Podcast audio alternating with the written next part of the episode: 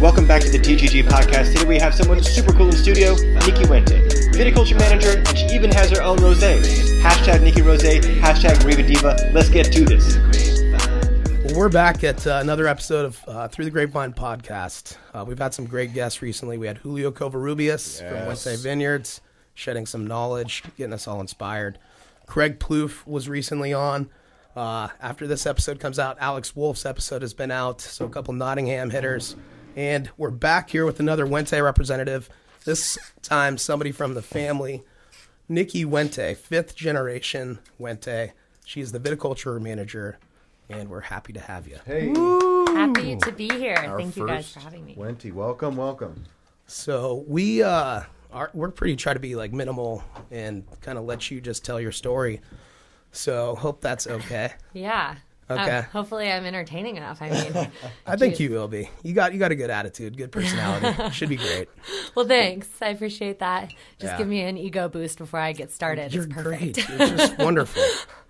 Um, so, uh, I mean, a little bit about my family, I guess. I know Julio was here, and um, I just listened to his episode this morning, which was awesome. I mean, I've heard Julio's story a bunch of times, but hearing it again, it's super inspiring to hear just how he came up into the industry and came into the valley. I mean, he's a huge player in the valley. A lot of people love him, know him, buy grapes from him, um, have him farming for them on the side. You know, all the little things that he does that make this valley a great place. So that was incredible to hear his story again. Um, but a little bit about my family. Um, we came here to the Livermore Valley in 1883, or yeah, right around 1883. Um, my great great grandfather Carl with a C That's right. um, he came in uh, to California in 82 and actually worked for Charles Krug up in Napa uh, and then came to Livermore actually with an offer to come manage a vineyard and be a 50% stakeholder in that vineyard. And that vineyard is actually at the 5565 Tesla Road tasting room that we have today. Um, so the original little house that he lived on, they had him living on the property and managing the vineyard himself. Um, that was kind of where uh, a little bit in front of where our farm shop is now, and the vineyard was right behind it. So we're kind of still sitting right there on that original 49 acres that we bought um, in 1883, and there was already vineyard planted, so we were right in there making wine first year ownership, um, which is really really lucky. I mean, that's not how it always goes. Um, Sure. and uh, through the years, we've just continued being a family owned and operated business. Um, I followed in my father's footsteps. Uh, we have kind of broken it out into what, what you want to do when you come to Wente. Uh, if you want to even be involved, our family's been really great about letting us do whatever we want and not pressuring us to be in. Um, but my great grandfather Ernest was the farmer, and then my uh, father after him was the farmer. My my grandfather Carl, who I was never fortunate enough to meet. I'm jealous of Julio's story, being able to work for him. Yeah. Um, but he did everything. He was the winemaker, he was the farmer because he was the only son. Um, So he had to do it all. But my dad was lucky enough to have a brother and a sister. So my dad took on the farming role, whereas Eric, my uncle, took on the winemaking role, and Carolyn decided to do more of the marketing business side.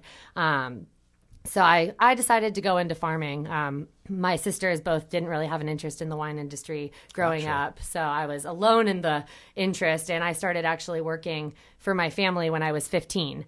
Um, my dad would let me borrow his truck and drive through the vineyards to go meet our viticulturist, uh, Jackie Moscano. Um, her last name was Anderson then, but now it's Moscano. Um, and she would either let me drive around in the vineyards at 15 don't tell the cops um, and did. yeah whoops sorry um, just in the vineyards listeners. not on not Yeah. on the real City roads. You Best, did. best place to learn, right? Yeah, private Yeah. property. i only hit a couple end posts we're good Yeah, that's fine. um, and she would also have me shadowing her a lot just to learn what what we were doing out there, um, learn how to identify pests, learn what to look for in the vineyard to identify a high quality fruit set, h- identify when it's overcrowded, when we need to drop fruit, when we need to shoot thin, when we need to leaf, all of those good things that I could then report to her and just give her extra help, unpaid labor. It's great. People love right. that stuff.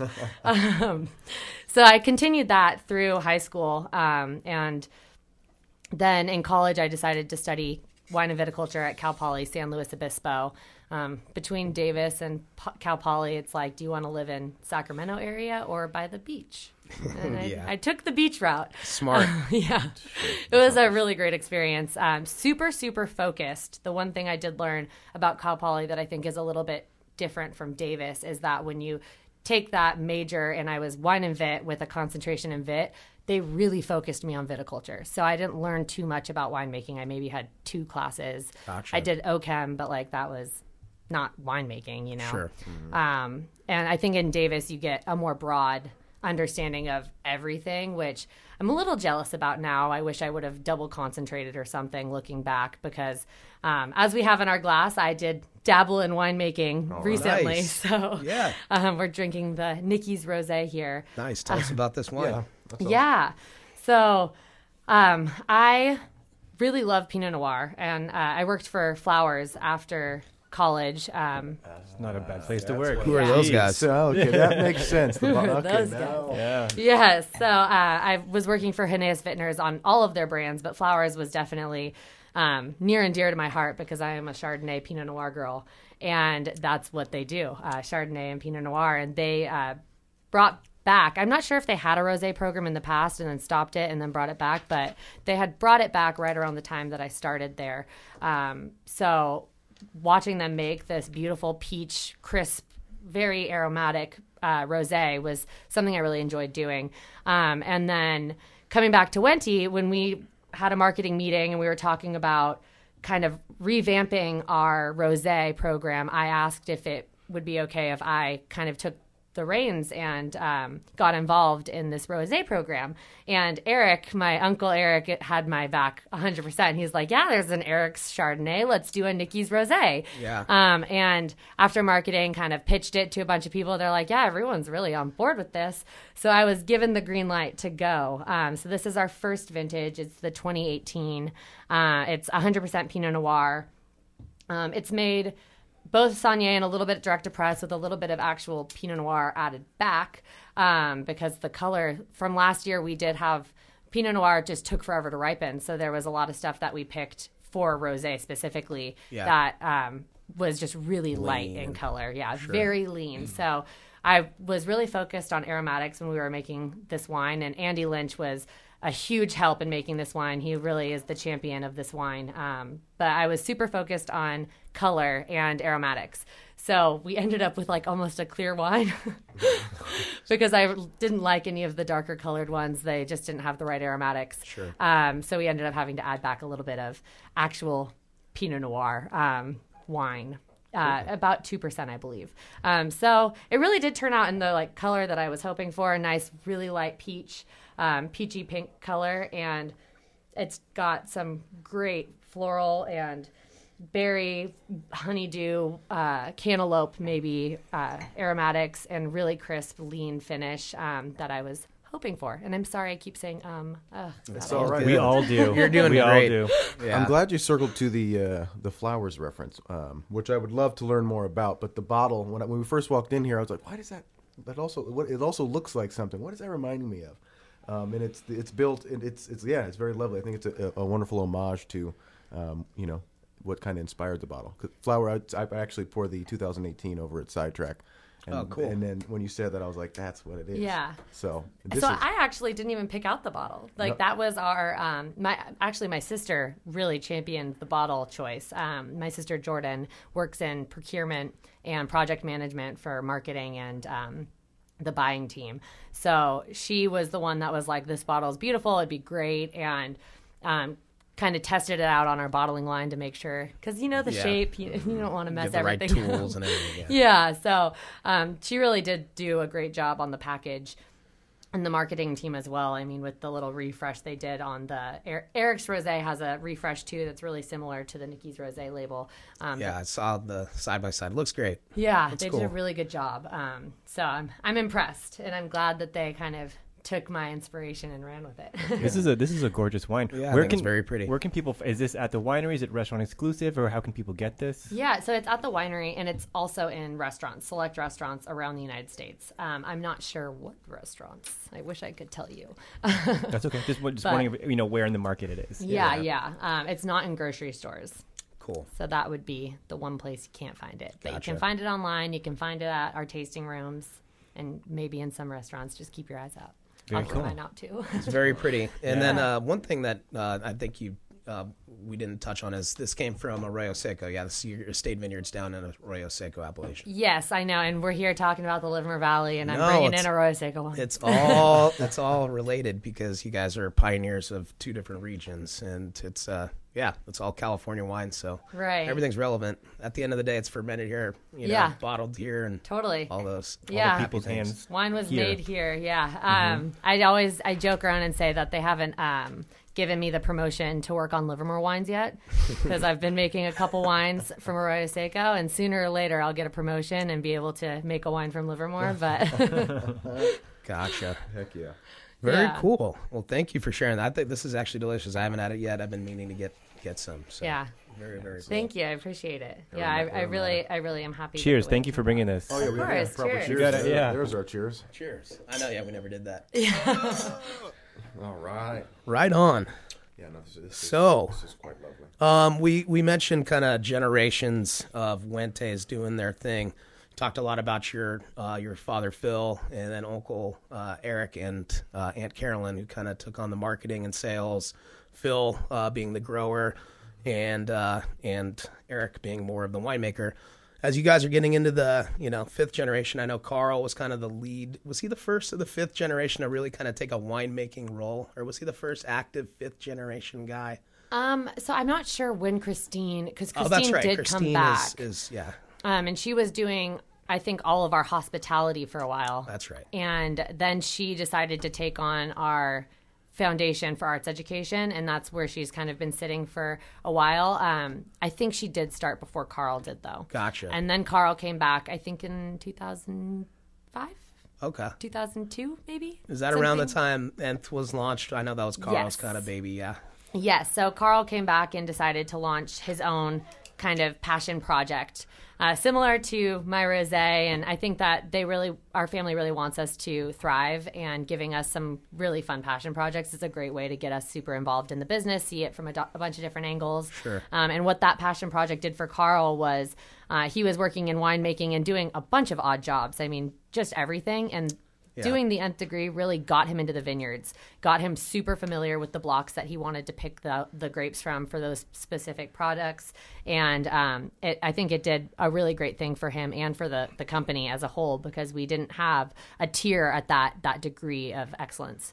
Yeah, and I think when you guys when that happened too, you um, you guys farm a good chunk of the acreage out here, and um, us as as grape buyers, kind of you guys did some groundwork identifying some of the better blocks, and you know giving us options like Smith Ranch. The stuff coming off Smith was identified as really really good stuff, and now Sockhouse. So.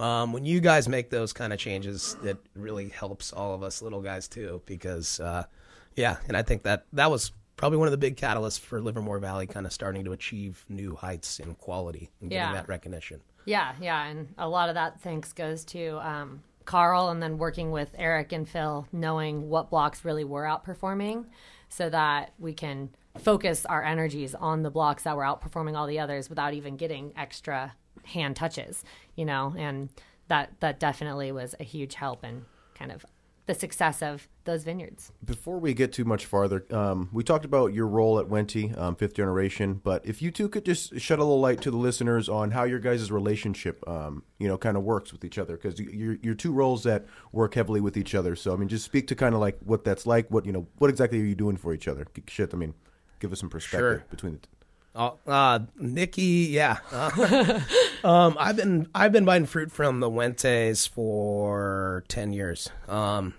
as soon as we came to Livermore Valley, the original guy, God, I can't even remember his name. It was before Rob Sorensen. Um, Brian, Brian, Anderson. Brian. Anderson? No, no, yeah, it Anthony, was Anthony. Brian Anthony. Um, he was there for a short time while I was here. Um, and then it was kind of Carl and Rob together. And then most recently, when Nikki came, you know, graduated, went to work for Flowers, got some education, she took that head vit role. So you're my primary contact for fruit buying and and, Yeah. and stuff like that. But it's it's more than a, hey, here's this. Like it's it's a long long term partnership. Is kind of how I I view the relationship. Totally. Yeah, long term partnership. Like we want to work together. Um, it's a big. We love what Nottingham does.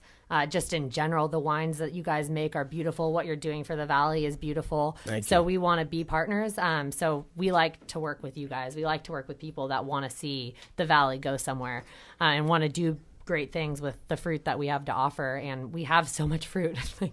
we can do so much more for all of the people in the valley if anyone wants to come. Yeah, Good to know. yeah. There is fruit out there for There sure. is fruit. Maybe not Cab Franc. We got to plant more of that, Yeah. but we're working on it. That that could be an important uh, piece, I think, for Which the Livermore Valley future. Which I I think Cab can't Franc can for. definitely. Yeah. we So I mean that here. kind of speak. Yes, so the second bottle there is a, It's a very we, nice segue. We still got a, we still got a little dent to put I in know Nikki's. it's it's like ten thirty. I know. It's, I know we're It's behind. 10:20. get her open I- and let her breathe. We're, Yeah. we're we're behind actually. Do you, uh, can you, or actually, well, talk a little bit about Murrieta's Well. Um, Robbie Meyer, in particular, the, the winemaker over there. I'm trying to learn as much as I can about him. I haven't had a chance to meet him yet. Um, tasted his wines, love his wines thus far. But you know, from your perspective, who's you know, who's the guy? How's he impacted, uh, you know, the the brand and the wine of you know Murrieta's Well since joining the team? Um, yeah, so I think that Robbie Meyer has done a really great job at bringing us home. Uh, I think we started to lose focus on Murrieta's Well for about five or maybe even 10 years um, after we had just a bunch of turnover and uh, or retiring happening too um, over the last 10 years. Um, Sergio Traverso really tried to focus Murrieta's Well on blends and blends that included Spanish and um, Spanish, French, all different types of varieties. I mean, he wanted to Argentinian. He did a lot to try and bring a bunch of different varieties together, and um, we started to lose focus on a lot of the key significant varieties. And Robbie has done a great job in bringing them back and making them shine. Um, we do do a single single varieties like this this beautiful bottle of Cab Franc that I brought in, but the Zarzuela started to lose focus, and Robbie really brought that back, and it's a, a top seller, one of the customers' favorites, and something that we've been doing for years, and he really brought it back to the original concept, which is incredible. Mm-hmm. I mean, that's my dad has been so pleased because my dad was the brainchild of Murrieta's Well, uh, trying to come up with this winery and how we could make it this boutique, fun feel that ne- not necessarily tied to Wente, but its own standalone item. And having Robbie there to pull it away from Wente and make it different is really, really great. Great for the brand, great for the customers, great for the wine club members, and I think great for the valley. You don't want everything to taste the same, and it's hard to make that different unless you have a different palate on it. Nice. Very cool. yeah. That's uh, that is that's important. Um, Robbie's a very sharp guy. I've had opportunity to walk some vineyards with him and and have some one on one time and some conversations. And again, same thing. Like just because of the way you know the community works, we all kind of benefit when when sharp people like that come in. So Right. you guys have the you guys have the power to uh, you know bring in those types of people, and that's that's huge. When when we do, I mean, look what the kind of things that start to happen, right? Yeah, I know exactly. And I mean, he has his own thing going up in Napa, and just to get him down here a couple times a week is incredible. Um, and he brings just such a different perspective to how we farm, to how we make wine, um, which is great. It's a good sounding board when we're thinking about new, new different ideas on how to farm. And um, he always claims that he's a viticulturist first and a winemaker second, which I absolutely love. I think that's super important. You can't get quality if it doesn't start in the ground. Um, you have to have good fruit in order to have a potentially good wine.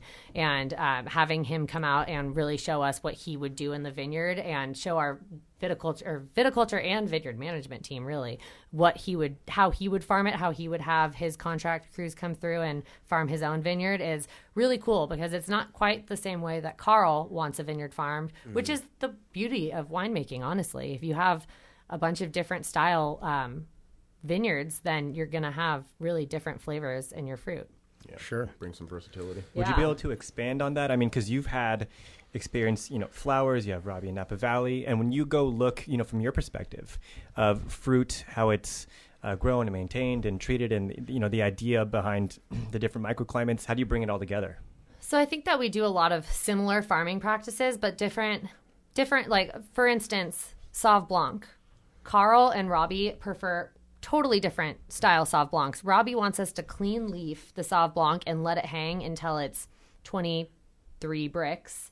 Um, Carl wants it off at 21.5 with a lot of leaf coverage so that you're not getting too much direct sunlight on the clusters because he likes that green grassy note with the lemon zest and robbie wants it to be more um, round uh, Tropical, tropical yeah. grapefruit um, and that's what you're going to get as you let it get that sun honeysuckle crisp uh, cluster. So it makes it just really does change, and it, that's just a totally winemaking style preference. Um, so I don't know if it's necessarily the farming styles that are different in Napa and Sonoma. I mean, clearly they can cut a bunch of fruit and charge people through the roof, but a lot of the stuff that we make, I think, is just as good, if not better, than what they're doing, and they're drop they they're farming three tons per acre when we can do the same at four tons per acre. So um, I think that that's something that is there's not too many different farming practices. I mean, they all look the same when you're walking out in the vineyard, as long as it's VSP. I think we have a lot more VSP, vertical shoot position uh, vineyards here, where you just see them standing straight up with um, the bilateral cordon. Uh, where in Napa and Sonoma, I do see a lot more cane prune, um, and I th- that's because they- Modified V's, stuff like that. yeah, um, and they, I think they're trying to balance out the fruit a little bit better, and it also is really great for disease prevention.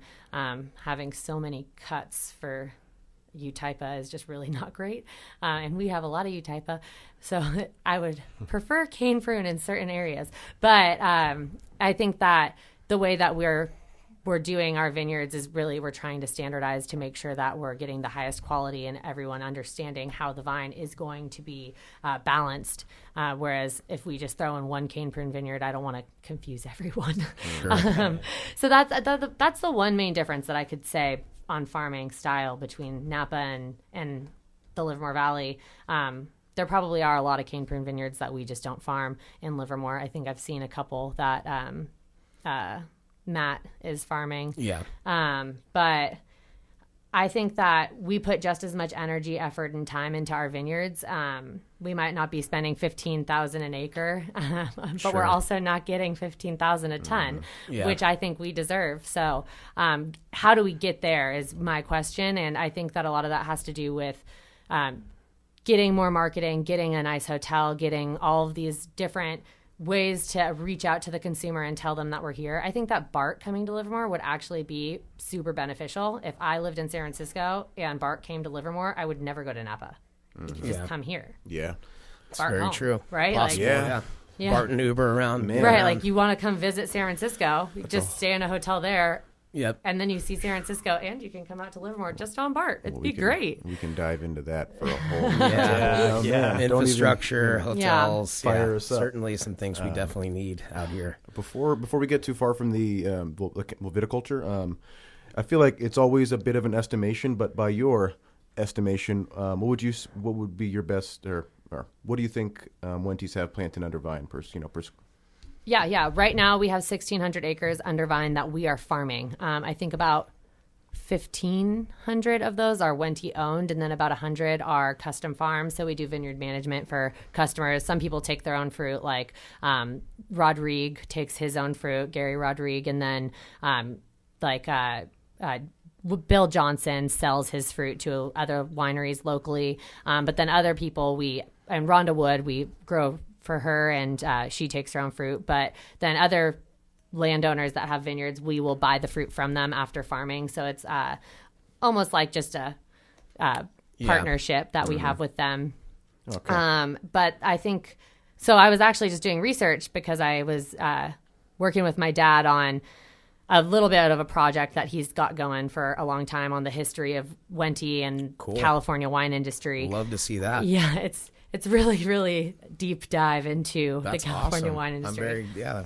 It was really cool. And um, the Wine Growers Association was doing a thing with ABC, and I was just trying to help them out to find some just basic facts. And in 1890, we were uh, we had the viticultural commission report that there were 4000 acres planted in the livermore valley Wow. 4,000 acres, and now we're probably at 2,500. Right. Which is just mind blowing that there were so many more planted acres, and they had less vines per acre because they were doing really wide Yeah. spacing to get horses through the rows. I mean, so it's just wild to me that back then people were investing here in planting vineyard, and now um, it's we're just trying to get our our industry started up again. But the positive side on that is that there's so much open space and so much, it, like so many really great areas that you could put vineyard. Yeah, there's a lot of hillsides ready to get planted. Man, Tons of hillsides with really great soil, Yeah. really, really well drained soil, as long as you stay away from the valley floor over on the Altamont side. But Yeah. that's a little bit heavy clay. But besides that, there's some really great stuff um, that you can get planted and have awesome, awesome wine. I think we have for sure we have the bones, right? We got the you know the soils and the hillsides and the the temperature, climate, climatic uh, makeup. Um, you mentioned, you know, like why are people not coming here? Why is it not happening? Um, I, I think that we're still struggling to to find an identity as a region, and I think that's going to be until we kind of solve that. Yeah. That's really where, um, you know, I, I, we we talk about it a lot on the show. Is this a cab region or is this a Chard region? It's tough. It's tough to kind of be both, right?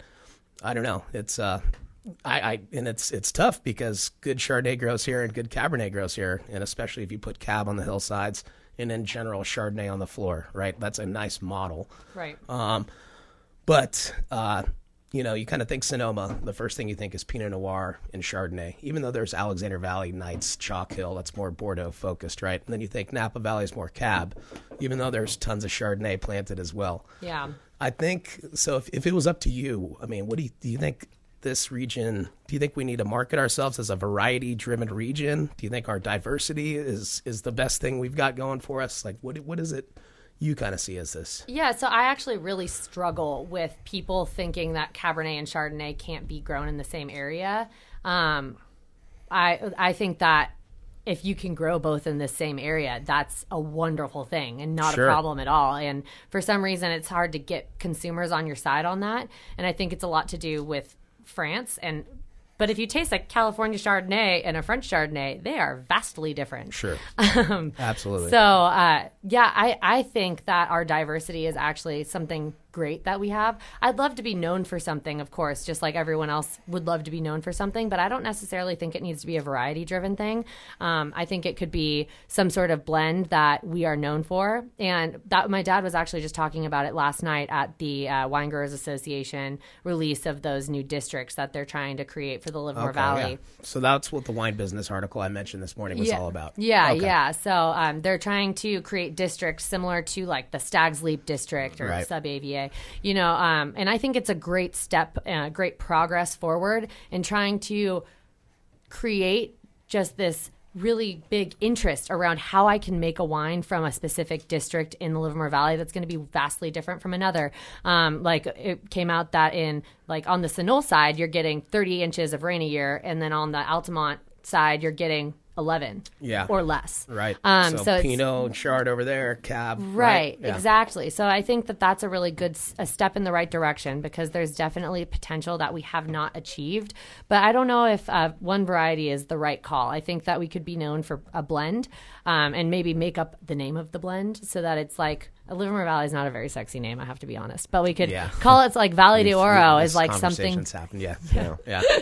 um, like Valley de Oro or something Right. really cool that like South Diablo Highlands, right? Yeah, You know? South Diablo Highlands, and then Yeah. everyone knows that the South Diablo Highlands is a blend of Cabernet, Cab Franc, and Petit Syrah, and then all of a sudden, Talking my language. yeah. There so we go. it doesn't necessarily God damn have it. to be one. right there it is. There it is. Excited about this kind Yeah. of stuff. Maybe something like Yeah. Merlot and Cab Franc. we're, Yeah. we're still figuring out the varietals. Yeah, But, you know, we got yeah, yeah, we all got our uh, the ones we love. right. And I think that's a good place to start, purely driven by the quality of wines uh, in that set. Right. Like the if if there was any quality wines that we could accumulate from the sixty or so producers we have here, those varieties play well. right, yeah, and it, I, yeah, I think there's also Jeremy's got some. I'm sorry, I didn't No, mean I to cut just you off. I had it. Well, we start um, and what was the blend? What, just I mean, we're- we're still playing with it. But what was that blend that you just uh, you said cab? Say it. That's Cab good. Cab Petite Syrah. So, Petite Syrah obviously has a rich history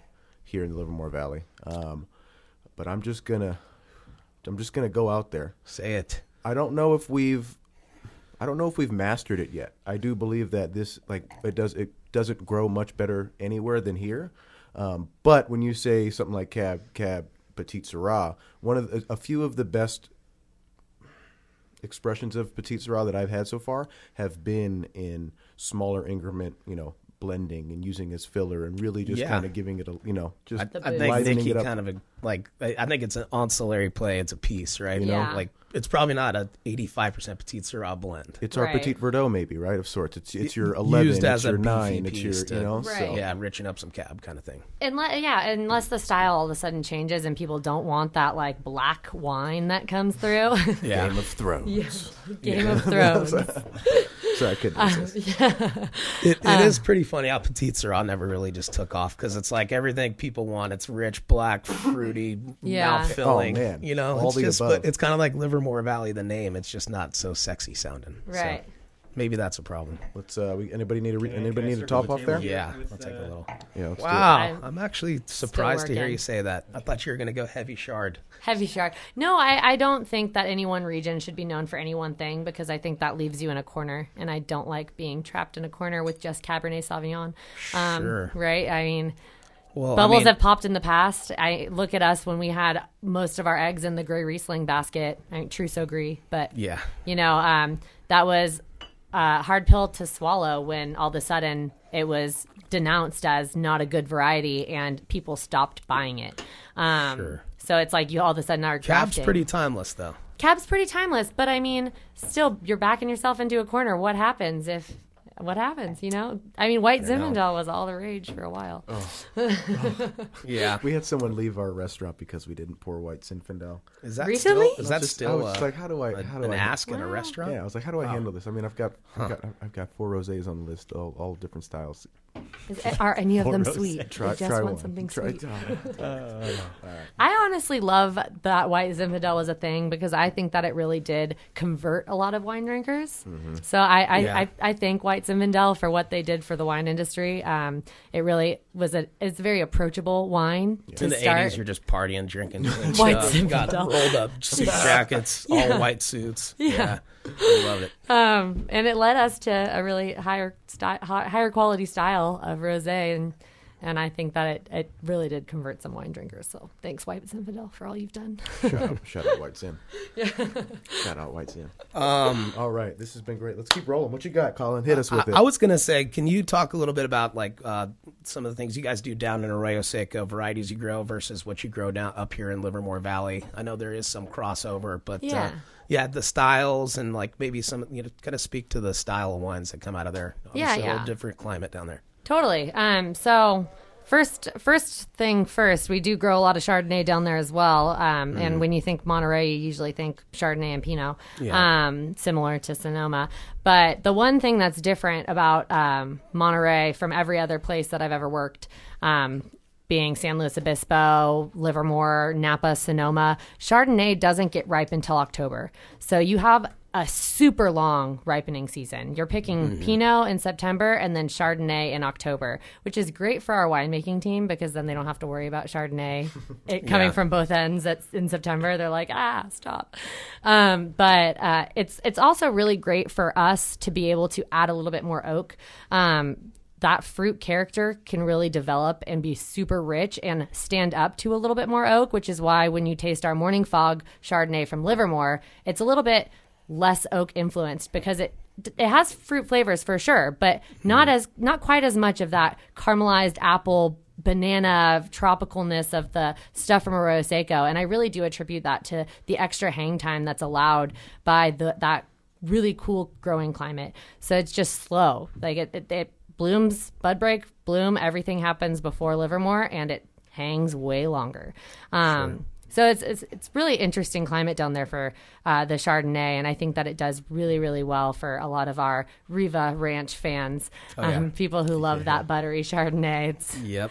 it's uh, it's one of the one of the things we love about this area of California. We got our Riva Divas. You got your Rombauer girls. You know, That's right. Diva Divas. the Cougar Self-proclaimed. Juice is what I've You heard. heard it here Cougar first. Juice. Yeah. Um, I've heard P-Town even, crack. Oh, Yeah. man. yeah, I'm a self-proclaimed Riva Diva. Riva Um, Diva. And Is that is that a shirt yet? Do you have that? Is that, a shirt yet? I know. With like the rhin- rhinestones on it. Yeah, on All cork. playing out. That should be on the cork of the bottle. when yeah, you Riva open it. Diva. I know. I've been trying to push this, and they're like, "Do you think anyone's going to get upset that you say Riva Diva?" I'm like, No. "Come on, Phil's No. a Riva Diva. We all Phil we're is. all He loves him some Chardonnay. we're all in on this." Let's go. All right. You heard you heard it here first. folks. Yeah. Riva Diva. Hashtag Riva Diva. Yeah. So I mean, another really cool thing about Arroyo Seco comparatively to Livermore is that we we used to have um, when we first started out there, we did our own nursery. So we were growing our own rootstock. We were growing our own um, clean clean vines, um, and so we kind of kept away from virus for a really long time down there in Arroyo Seco. And the ground there is super well drained, pretty sandy, gravelly soil, um, right on the riverbed um, for the Arroyo Seco, and we have some stuff on AXR1, which is a rootstock that pretty much killed California in the 80s, and um, it's not resistant to phylloxera. But we have stuff planted in the 60s that is on AXR1, Still, and still rocking. still kicking. That's Um, awesome. and now that there is virus, because we're no longer we we screwed up and we decided to stop doing our own nursery and then bought from the nurseries, and now we got virus everywhere. Of Yeah. course. Um, I mean, we would have had it anyways if we kept doing the nursery because all of our just neighbors. taken the nursery. Yeah. yeah, all of our neighbors have it. It so took over. Yeah, but um, AXR1 is virus tolerant. So all of the virus in AXR1 plants from the 60s are, they're just kicking. They're like, whatever, we don't care about this virus. We're going to keep growing super strong. And then the stuff that you have on any other rootstock really is dying. You're like, oh, great. Wow. We should just replant AXR1 everywhere. Unfortunately, they don't sell it anymore. Hey, But- sorry, yeah, it's not, not available anymore. Can you just tell the listeners what, what AXR1 is? yeah. For those who don't know, I just watched something on it, which is really funny. Like literally yesterday. Really? Yeah, yeah. But yeah, just for people who don't know, just really quick. Yeah. So AXR1 is a rootstock, um, and what a rootstock is, it's at the base of the plant. So it's really a, an American variety of grapevine, um, not necessarily a fruiting grapevine. So it could just be a, a what you would call a yeah, What, what you would call just a, a weed uh, in most cases um, but it is a native native plant to america and what we found when in the 80 or 1800s late 1800s like 18 70s, I think, um, when we had the phylloxera outbreak, which is a little insect that feeds on the roots and ends up creating galls that then split the, the root open and get a virus or, or pathogen into the vine and kill the vine very quickly. Um, we found that the American varieties actually were resistant to the nematode or the um. So AXR1 was this really great rootstock in the 60s, 50s, 60s, 70s that everyone was planting. Um, and you basically just graft, which is just attaching the budwood from um, a vinifera, which is the French varieties, the Italian varieties, all the Ital- or all the varieties you know and love, cabs, Chardonnay, all of that stuff.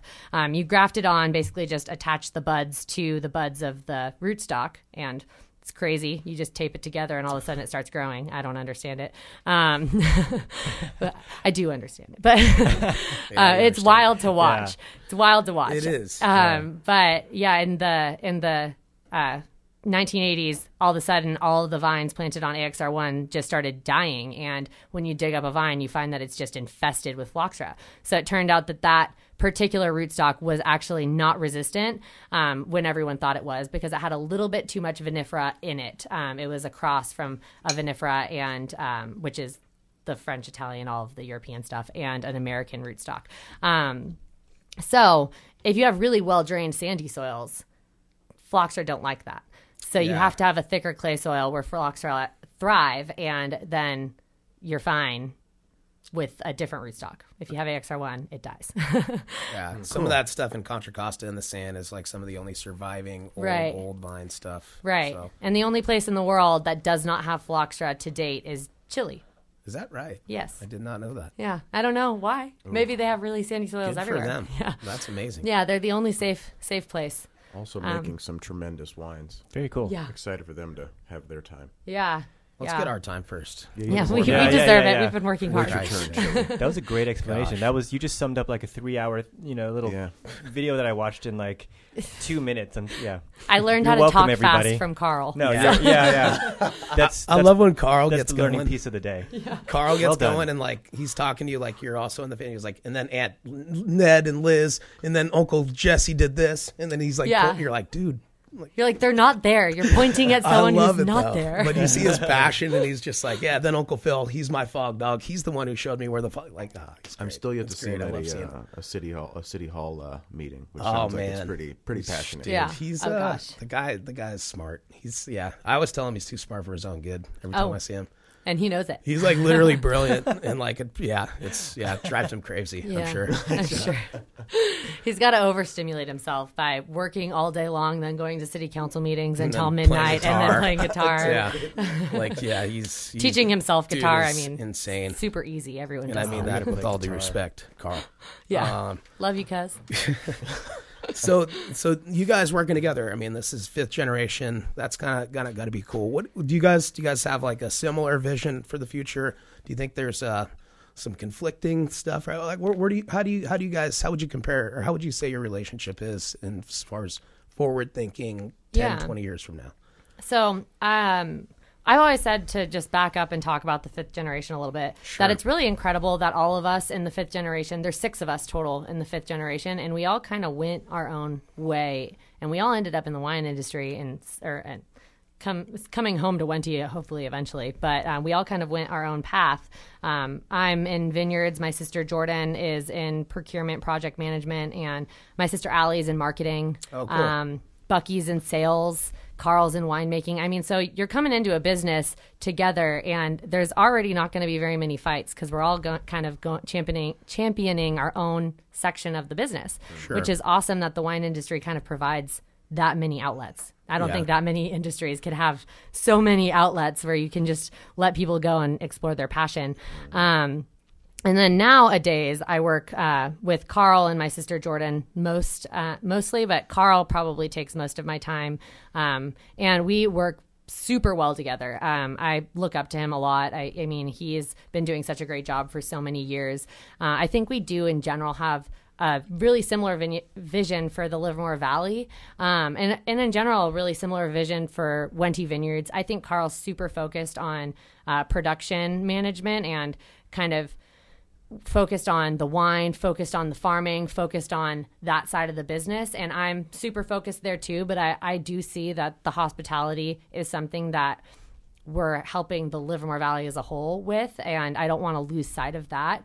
So um, I'm excited. Hopefully, someday my sister Allie will come back to the business on the marketing side. She currently does not work for us.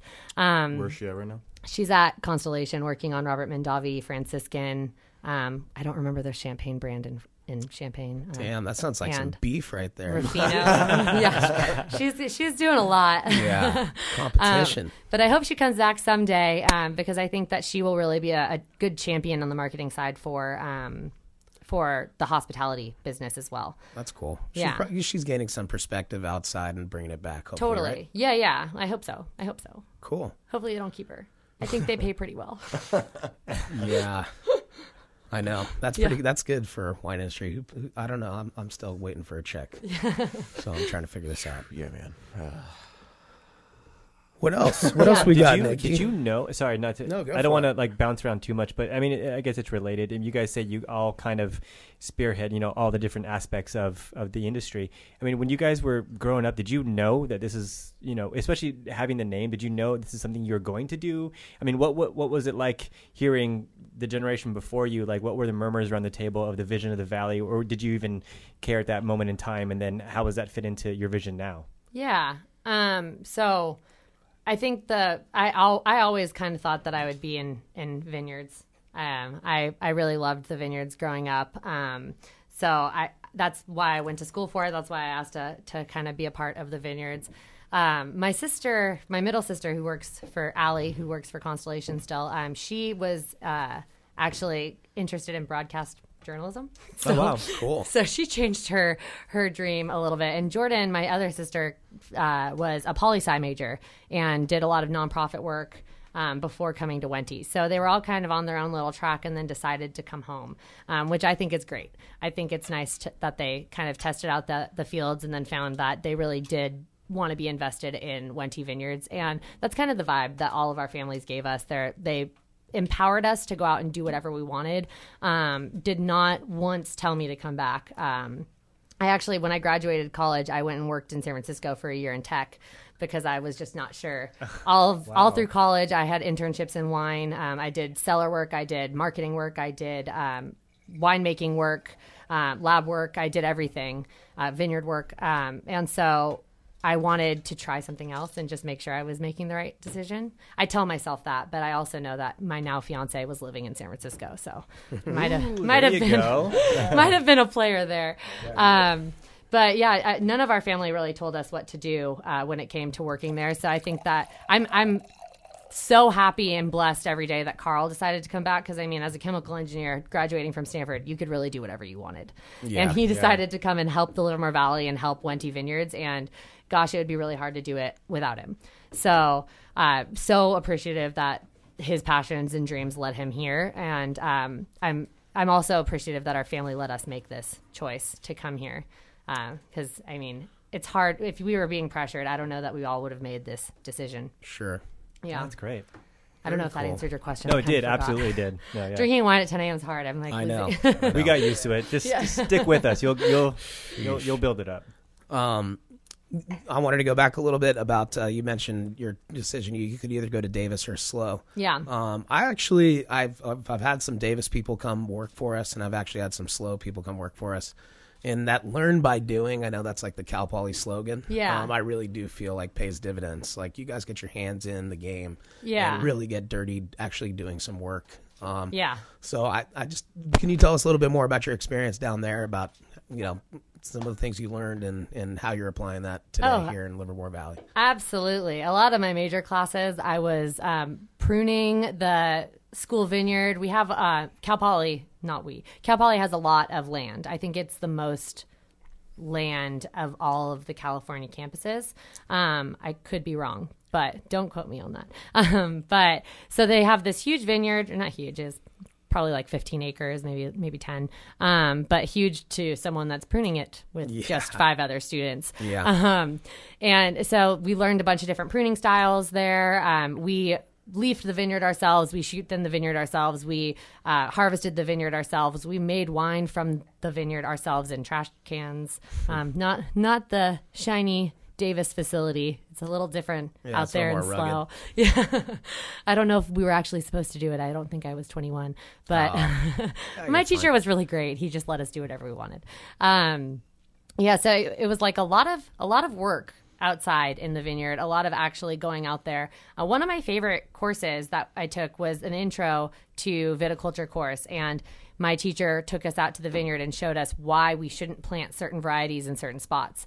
And he had a Cabernet vine sitting out there um, in San Luis Obispo, right near the water, and we took some berries and it tasted like bell peppers and jalapenos and Sauv Blanc right next to it couldn't get ripe because it was just so cold there. Yeah. Like foggy all day long, hardly any sun on that vineyard property that they had and just understanding the flavors that you get when you put something in the wrong spot was super powerful for me.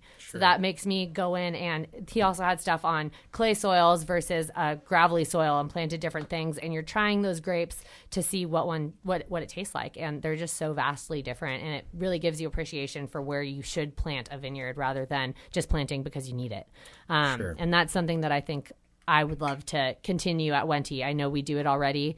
Um, there is definitely some sort of we got to have more Chardonnay feelings every once in a while Right.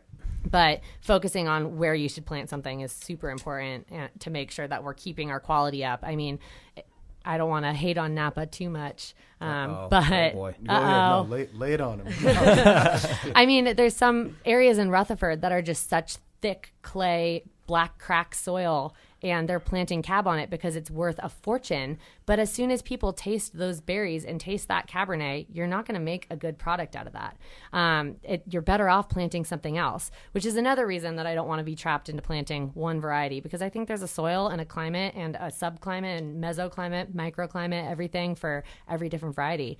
And if you're backed into only wanting to plant Cab Franc, Franc doesn't belong everywhere. You know what I mean? Like it's That's very true. yeah, so I, I think that that's something that is a struggle for Napa, and you can ask for fifteen thousand a ton for a cab planted in the wrong spot, and maybe you'll get it the first year, but the second year, that person is not coming back because it's not going to taste right. Sure. Okay. Okay. And I learned that all at Cal Poly. Thanks, Professor I, Peterson. well, yeah, some of those practical things about like yeah, that. it's cool Nice here. shout-out. So same kind of thing. You wouldn't you wouldn't put Cabernet sticks in the ground down in Arroyo Seco for Right. that same right. practical purpose. And we do have Cabernet in the in the ground in Arroyo Seco, and guys? it tastes bad. Really yeah, does. there you go. So we bought a vineyard back. So we, we sold this vineyard in the 80s to um, Doug Meador, and then we purchased it back uh, in 2014. And he had gone in and grafted a bunch of stuff to all of these different varieties. There's uh, Grenache, Cab Franc, or Cab Sauv, Sauv Blanc, um, uh, Tempranillo, um, bunch Just of different. a yeah, just like Merlot, Syrah. is um, the end game to rip it all back out and put Pinot and Chardonnay, or you guys going to leave it how it, how it is, or um, so the Sauv Blanc actually sells really well. Uh, is it and a clone? clone? 'Cause I Yes. yeah, that does pretty well down there. Yeah, um, and I make some Sauv Blanc from it, and I absolutely love Nice. that Sauv Blanc. Um, see, they only let me do stuff down there. I don't know. The Muscat, that's got to be kind of rare, actually. Yeah. For you guys too. Uh, is there any other site you guys are bringing that in? no, well, my dad doesn't believe in that clone. Ah. Um, he thinks that it's made up. So, Oh, sorry, Phil. Yeah, I know, You're sorry. definitely smarter than me. yeah, sure. well, I know he's smarter than me too. So I worry that I'm like, because I, I believe in it. Perception is reality, though. Right? There is that. Yeah, so um, it it's definitely it's definitely does really well there, and it's not Clone One, that's for sure. You can tell the difference between Yeah. Clone One uh, and the Muscat. Yeah. Anyways, um, we sell a lot of the Tempranillo, the Grenache, and the Syrah, so it's actually okay. The Cabernet and the Merlot are just the two that I'm like, why do we have these? Um, Yeah. but it's kind of like we're just gonna let the vineyard live out its life. It's already like 25 years old, so we might as well just let it Do let its it thing. do its thing. Yeah, can't it can't last that much longer. How is is Keith Roberts still down there? Do it. He actually is the director of viticulture or director of vineyard operations. Excuse me. Um, so he does Livermore and Arroyo Seco. Is he up doing both now? Yeah, so he drives up Tuesdays, Thursdays, does that long commute. And then you go down on Wednesdays. So I go down on Wednesdays. thank you for coming here today. and I Of canceled your trip. Yeah, I went yesterday. It was great. Okay, cool. Yeah, lots of bloom. Really scary. I'm like, oh my god, harvest. Are you guys? Is it rocking? I know we're, we're we're moving along. I was gone for five days, and there was like six inches of Yeah, growth. right. So, You're like, wow, this Man. has changed. yeah, Happened fast. Um, yeah, so we've got a lot of growth, a lot more growth than I expected to see, and we got a lot of bloom. gotcha. Harvest Um, is coming right along. And we got we got a little more time. I wanted you to talk, or Jeremy, do you have something? Well, I mean, let's introduce what we're drinking here, and then I just wanted to, uh, Yeah, just I know, I just gotta- lay something down real quick. Lay it down.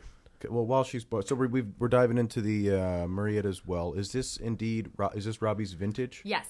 Uh, Robbie started in 2014, I believe. So this is the 16. Cool. Nice. So Cab three Franc. years in Ohio. Here we yeah, here we go. Cab Franc from Murrieta's Well, sister sister brand to Wente just down the road.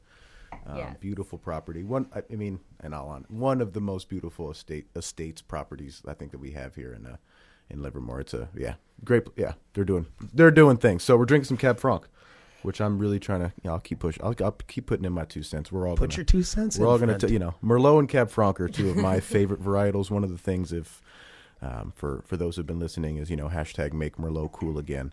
Um, you know, support the heck out of Andy Lynch in that awesome 2015. Um, that is just have, uh, you you have had that. What are your Oh, yeah. thoughts? What are your thoughts on that? I absolutely love that wine. I love Robbie Meyer's Merlot. I was going to bring the Merlot actually today.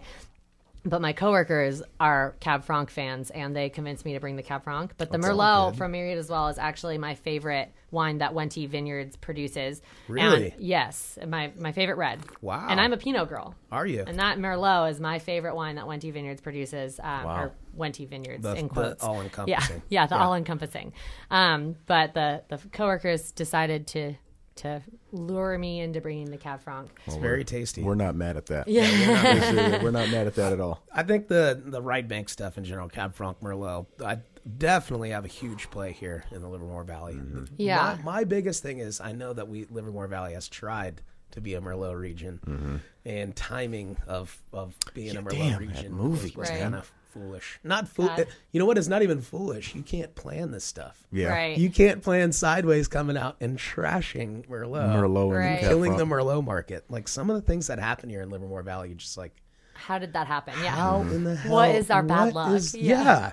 yeah. Like sometimes we do it to ourselves. I Yeah. will say, like Yeah. you know, there's some producers too that are not helping us. Yeah. Just, I'll leave it there. But God, you can't plan that. Can't plan No. a Oh, trust, Merlot shit market trust based us. on a freaking movie. I know. It's really painful because we had a lot of Merlot. Yeah, no, I know, I know that was the move. It was to go heavy So Merlot and like based on quality. Yeah. like it's real. Like the Socal Merlot is Incredible. epic stuff. Yeah. We do great with it. You know what? We actually like we used to get a lot of it. We're t- we we took it back down a little bit, and it's it's just be- purely based on people don't buy Merlot. Right. Not- Like, not like- yet. Not like Not yeah, yet. not like yeah. Which I mean, is- I buy Merlot. I do love, too. I love Merlot. See, I think, and I like the idea. I like the idea of the if it's not a particular varietal, if it's not a you know a set. Um, I think the Pinot Chard, the cat, you know, or the yeah, the Pinot Chard, the Cab, you know, Bordeaux set talk is. Um, there's more than that goes into it too from a marketing standpoint, which is you know in terms of like selling pairs, in terms like Sonoma, Pinot Chard, uh, Napa, etc. Right? So Yeah. I like the idea of a blend because then you can have a, a bit more fun with different varieties that work well together. I think there's a really cool. And then you have ancillary play for those varieties. Exactly. You know, for like your small lot stuff, If Right. you're- If you're, So- a brand Right. trying to make trying to make it happen. That is, uh, I'm glad you, I'm glad you pointed that out because it's something we'll we've talked about on and off the air. It's something we'll continue to talk about. You know, what what is it? Um, Right. I think the moral of the story is what we're trying to get to is like, what is the vision though? What's the voice? Right. Because then we can all start getting behind it and start like a word you keep saying today's champion, which I'm, I, I like. I like the sound of that. We should we should add that to our vocabulary. But um, what's the cause? What's the voice? What's the blend? What's the varietal? What are we going to champion? And let's and let's let's start working at it. Yeah. Yeah. Well, and um, my my aunt Carolyn was actually talking to us recently about um, I think it was the Jackson family that had a Somm go. uh, They gave a Somm a couple tons of fruit from from Washington or was it Oregon? I'm telling the story poorly. I'm just all good. Yeah, somewhere Details up, don't matter. somewhere up north. Yeah. And they made a really beautiful wine from it. Uh, they just gave it to them and said, "Hey, make this make this a great wine. Make people come here. Make people interested." And um, and it worked. Um, and it's funny that I don't remember because, of course, all I, I'm, I'm really scatterbrained. I have like 20 days until I get married. It's just a lot going on. Is it really Oh, twenty days? Hey, take a break and all right, congrats. Is Heck yeah! Wow. Cheers to that. Hey, Cheers. cheers. no longer Wente. Yeah. Soon. Well, Well, I'm trying to convince him to take Wente. We'll see. yeah, Hey, he, would, a wouldn't- he, wouldn't name. be, he wouldn't be the first. Alex Yeah. Fraser Howard. Alex Fraser Uh, Howard it's- is it's- he's, he's, yeah, he's already made the move. yeah. See, someone's got a champion taking Yeah. the women's life. It's 2019. yeah, come on. It's time. yeah, those are just old barriers. Yeah, exactly. But I mean, one of her ideas was, what if we give a, ton of Cab Franc to a really well-known winemaker or som or someone that wants to kind of invest somewhere, and then if they like it, if they enjoy the product that came out of it, they have to buy for the next five years. Do like some sort of contract like that and keep that brand going that they've just created. What about Pearson Meyer? That might be a good. yeah, I mean, why not, Robbie? Come on, Yeah, knock knock, Robbie, you're up. I, I, I think that's. I've, I've always thought about that. Like, how do we just get the fruit in the hands of somebody sick, right? Like, Yeah. because then, like, the proof is in the pudding. Like, we do some really great stuff here. Right. We were up at Oakville. We did a ta- the Taste of Oakville, which is like the, What a day. Pretty cool, right? Pretty Yeah. cool experience. Um, uh, amazing wines. I'll say that. Like the set, like the quality, top to bottom was great. And um, wh- my biggest takeaway, though, and I'm skipping a lot because we're actually gonna have a whole episode on this, um, was that the best wines there were epic, but it's not. It, it would be up to the consumer to determine if the best wine from Livermore Valley and the best wine from Oakville. That's a decision to be made, right? Right. And that, like, I'm not going to say we're better or worse, but it's Yeah, they're, subjective. they're super different. Right? Um, Absolutely. Yeah, definitely not the same. But, but it's not like this vast gap in in you know Right. difference in quality. Right. levels, The quality isn't that's What I, different. yeah, that's what Yeah. I'm getting at. It's just uh, we are different. yeah. Of course, we're different. We grow, we're geographically in a different place, so the stuff we grow is going to taste and feel different. We're also geographically closer to the bay. Yeah, so we get some nice cooling, higher tune acidity. Our wines should age well, right? Yeah. Because, Yep. Yeah. Well, and something I think people don't even think about um, that my dad also mentioned last night at that Wine Growers Association thing um, is that what the degree day system doesn't really take into account is that our high temperature, so when it hits our high, we drop immediately. It doesn't stay for more than an hour mm. ever. Whereas when we had that in 2017, had that weekend of 116 all throughout California. I mean, like 109 in San Francisco. They don't even have AC units Right, there. it's bad. Everyone's dying. Yeah. Um, For the first time, it wasn't cloudy in Daly City. Sorry. Right. Sorry. Yeah. right? So, um, I mean, over that weekend, if you looked at the temperature, because I was monitoring it carefully because I was obviously farming I grapes. do the I'm, same thing. I'm yeah. worried. I got I got like all the main regions on my Right, app. I'm right, just you're like, just what's going on monitoring. right now. Yeah. So I was I was looking at it, and after 30 minutes of being at that 116, we dropped down and started dropping rapidly. And if you looked at Rutherford, St. Helena, if you yeah, if you even Healdsburg, it hung for Yeah, at least three hours. Um, so it's just one of those things that that does the degree day system doesn't take that into effect. Maybe we got higher than Yeah. them Our diurnals. is- yeah, that shift is just so quick. Right. Um, and so I think that people kind of discount us as a cooler climate, but once you actually work here and are involved here, like Robbie Meyer is a great example. He's like, this is cool climate cabs. Oh, I know. Like, he's like, this is this is French, closer to French than Napa is. I mean, I, I, I've been telling people the same thing. Like they're like, Livermore it gets hot out there, and I'm like, dude. I, I was talking to a guy from Calistoga. Like, Like- he grew up in Calistoga. Yeah, you're like, and he's um, like, dude, it gets so hot there. I'm like, bro, like, have you been to the yeah. Frank family property in August? It's freaking scorching. It- mm-hmm. like, and no dis. Like, it's all good. It can be done there. It's Right. not like I'm not knocking Calistoga. There's great stuff there. So So we are not this dis- just like huge hot right. cooked Yeah. fruit region. So where's because disparity we're- come because from? the then? Why? Why is that? Why? Are, why is Livermore hot? Why is Livermore? You know. Because I think people don't understand our location. Like people don't know where we are. I think that's a big part of it. Honestly, I'll be in other markets and I'll be they'll be like uh, I'll be like yeah Livermore Valley. I give the whole spiel and I'll get through like two or three ones, and the guy will be like so Lodi, huh? You know, and you're just like no, it, it starts with an L, but that doesn't not mean Lodi. Yeah. yeah Not Lodi. yeah we're not in Lodi. Yeah. And again, nothing against Lodi. It's just we're we're cool. We're a cool climate. Go for it. Keep keep Lodi, but I'm doing the first TTG live video right Oh, Hey. God. here we go. TTG Live live. on the spot here. Can we all say hi? Let's see.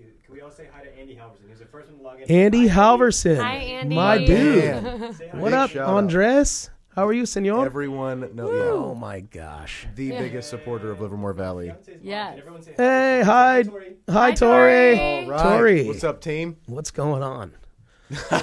we got all right. Thank you, thank you for Two being our- viewers, our first- baby. Yeah. I know. Thank you for being our first live uh, guest, Nikki. Woo! Nice. Happy to be here. Having a So why don't we do this? Because it's it is time to. uh, First of all, we didn't like. It's kind of time to wrap up. but- Okay. well, I feel like we can keep talking a I lot. know, right? Yeah. So would you agree to come back on again down the Oh, road? of course. Okay, yeah. cool. Sweet. So that's the first thing, and then I wanted to give you. Do you guys have anything else before I'm going to give Nikki the floor to? Um, I maybe Send have it one off. Question, so I'm gonna go buy TTG listeners. Yeah. All right. Come on in here. Jamon's got a Get question. in I got, I Jamon got Green. one. I got one too. We'll see. We got a couple more questions, Nikki. You're not done yet. Sorry. Yeah. No, it's okay. I'm sorry. I I can talk forever. I, no, no, this is great. I'm, Yeah. I, I feel like we had good conversations today. Yeah. Which is we good. just become best friends. Did we? Yeah. You want to go do karate in the garage? Heck yeah. All right. Um, mine is is really not wine related. Do you want to get all the wine related stuff out of the way? No, dude. No, tell- dude, The floor is yours. Um, but I think what gives listeners kind of a more kind of intimate relationship, even if they don't know you. I mean, but what do you do on your own time away from the wine world Great question. Um, so besides getting married in 20 days? yeah, I'm like I haven't done much of anything for the last year. Yeah. I've been planning a wedding. No, I'm just kidding. Um, I absolutely love animals. So I, on my days off, I spend a lot of time with my dog. Um, she's my the light of my life. Cheers Riley? that. Cheers Yeah. to I read that in the uh, Wente Right. bio today. Riley, yeah, Okay. she's very important to me. Sorry, Nick. Um, Sorry, Nick. yeah. Um, so we, I like to hike. I like doing things outdoors. Um, which I mean, I'm a viticulturist. I mean, I'm always outdoors. I like being outdoors. That's why I chose this career. Um, and I also I love trying new wines, wine tasting, taking friends out to different wine regions. Um, I absolutely love traveling. I try and travel as much as I can for work. Um, I, as I said, I was the viticulture manager, but I pretty much do a little bit of everything. Um, as a, an owner of the company, I'm doing sales, I'm doing marketing, I'm doing everything. So getting the opportunity to travel new places has been really incredible with this career because it's something that I absolutely love doing. Um, I really like um, doing like yoga, Pilates, that sort of stuff. It's uh, stimulating to my mind to just kind of let go of everything that I've been focusing on all day. Um, really great outlet for just relaxation. Um, and then I love skiing in the winter. and Yes. What a, Ah. what a, what a used to love season this I know, last uh, one was. right? It's been incredible. Where do you go? Uh, squaw. I'm a Nice. squaw child. Very nice. Child of squaw.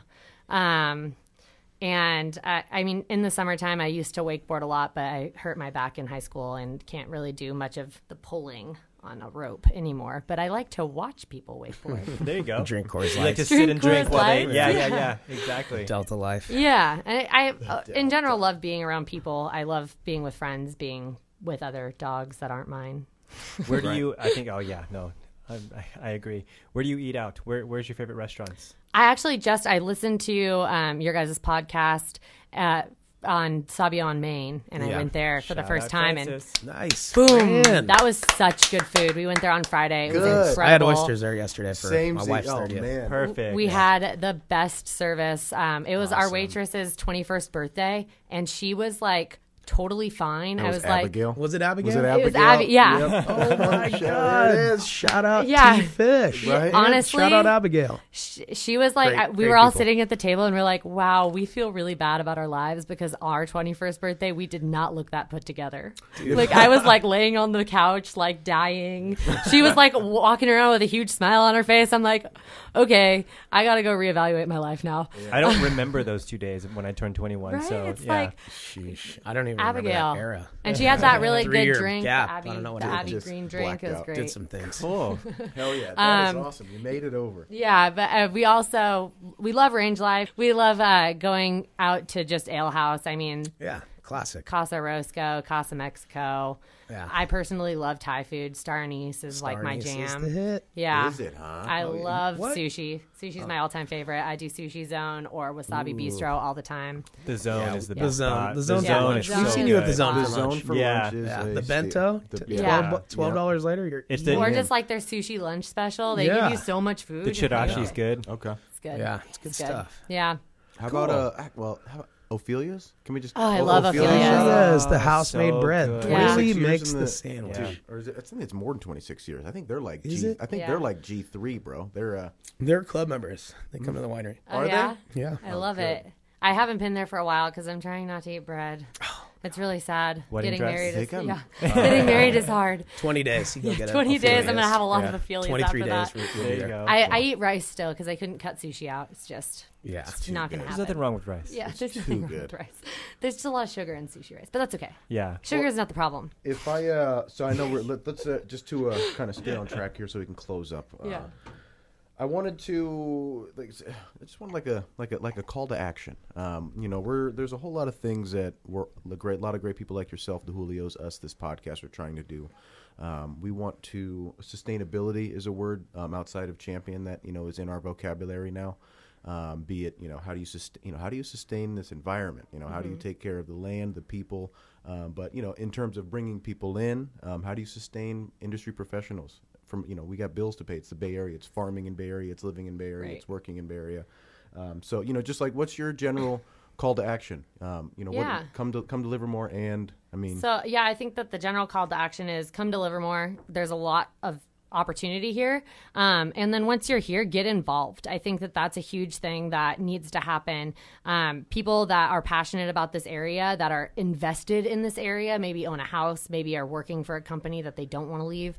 Um, get involved with the local different like agencies, like the Wine Growers Association, for interest for in instance, if you, I God, I've had too many glasses of wine. Um, if you are on the, if you get on the board, you can influence a lot of change. Um, if you uh, in, invest in different aspects of the Livermore Valley. I mean, there's the LV Pack. There's all of these different organizations that you can get involved in to make not only the wine industry better, but Livermore better. And as Livermore gets better, the wine industry is going to follow. When when more people want to come here, the wine industry will be rewarded. I mean, people are going to come here for wine. Um, and I think that there needs to be a lot of marketing action to get us on the map. There needs to be faster pace in getting that hotel established and fixing up our downtown a little bit more. I mean, we've done a great job so far. It's a beautiful downtown area, but having that gravel lot be be what it's supposed to be at the end of the day and um, I've, I've been trying to get my coworkers to get involved because I think that they're young and passionate and see things that people might not see. Um, I just wish that we had more investment in marketing and more call to actions for the people that are able to push forward. I mean, um, last night at the district meeting for the Wine Growers Association, um, it was kind of just like, a, well, this is what we've done. And I'm like, okay, let's work towards getting somewhere next. Like, what's the next step? Let's focus on the next step. How do we get this pushed forward? And uh, I think more involvement, more people interested, more people excited uh, will really help that. And a lot of marketing, lots of marketing. I mean, think about how much Napa markets themselves. Yeah.